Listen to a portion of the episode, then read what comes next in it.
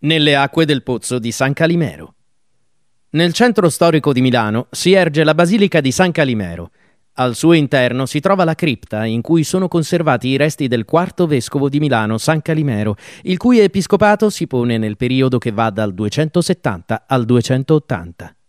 Della sua vita non abbiamo molte informazioni, ma sicuramente la storia che riguarda il suo martirio è avvolta dal mistero.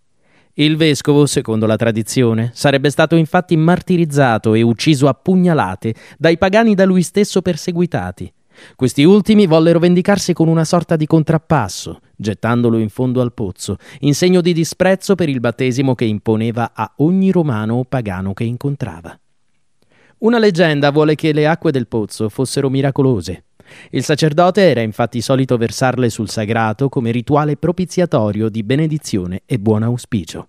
Ancora oggi, quindi, il 31 luglio, giorno della festa dedicata al santo, la tradizione prevede di far bere ai cittadini l'acqua miracolosa del pozzo, poiché le sono attribuite potenzialità taumaturgiche.